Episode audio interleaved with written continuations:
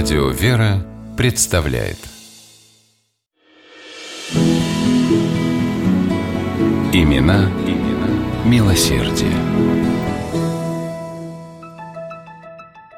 В Скорбящинском храме села Середа, что в Нерехтском уезде Костромской губернии, было тепло, светло и радостно. На богослужение в честь престольного праздника собрались, кажется, все жители села и работники, находившиеся поблизости ткацкой фабрики. По крайней мере, в храме буквально яблоку негде было упасть. Храм во имя иконы Божьей Матери всех скорбящих радость построил в Середе Иван Иванович Скворцов, владелец нескольких крупных текстильных предприятий, Человек, заботившийся не только о приумножении капиталов, но и о духовном благе.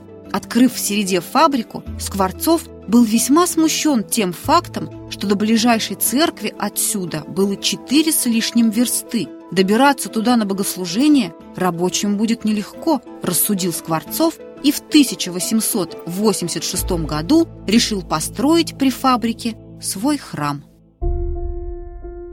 Так, через год в ткацком поселке появилась Скорбящинская церковь, а рядом с ней просторный, благоустроенный дом для священника, которого Иван Иванович обеспечил постоянным жалованием. Храм мог вместить больше двухсот человек, был богато украшен и издалека виден всем, кто подъезжал к селу. На постройку церкви Иван Иванович потратил 65 тысяч рублей, и все дальнейшие расходы по содержанию храма и прихода полностью взял на себя.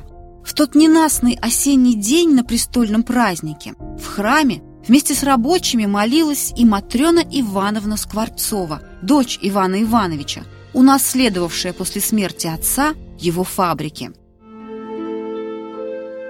Глядя на тесноту и понимая, что казавшаяся когда-то большой, церковь уже не в состоянии вместить всех рабочих, разросшейся за несколько лет фабрики, Матрена Ивановна твердо решила – храм нужно расширять. 5 июня 1897 года начались работы по перестройке церкви. Матрена Ивановна вместе со своим супругом Петром Александровичем задумала возвести на месте скромного храма большой собор – Восемь лет трудились архитекторы, инженеры и рабочие. Скворцовы не жалели средств на самые лучшие материалы. В 1904 году с храма были сняты строительные леса. Скорбящинский собор стал настоящим духовным и культурным центром не только для рабочих скворцовских фабрик, но и для жителей окрестных сел и деревень. При нем была открыта библиотека, насчитывающая более трех с половиной тысячи томов. По выходным в зале библиотеки проводились чтения с показом слайдов, которые пользовались огромной популярностью. Проектор для этих целей Скворцовы специально заказали за границей. Несколькими годами ранее Матрена Ивановна, исполняя завещание отца, построила при фабрике в Середе больницу для рабочих. В прекрасно оснащенном медицинском учреждении с амбулаторией и стационаром, родильным и инфекционным отделениями бесплатно лечили не только фабричных работников, но и бедных крестьян. Кроме того, Скворцова открыла в селе школу, в которой могли обучаться грамоте как взрослые, так и дети.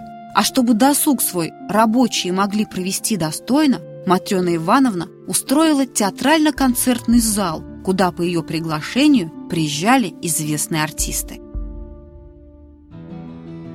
Скворцова заботилась не только о собственных фабриках. Известно, что она постоянно отправляла пожертвования в Московский университет, выделяла средства детским приютам Костромской губернии, способствовала открытию училища для детей рабочих и служащих.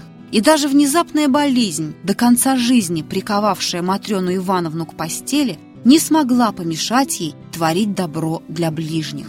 Много лет прошло с тех пор, но главное свидетельство скворцовской щедрости и любви к Богу и людям живет и по сей день, устремленные ввысь купола Скорбящинского собора, которые по-прежнему издалека видит каждый, кто подъезжает к селу Середа.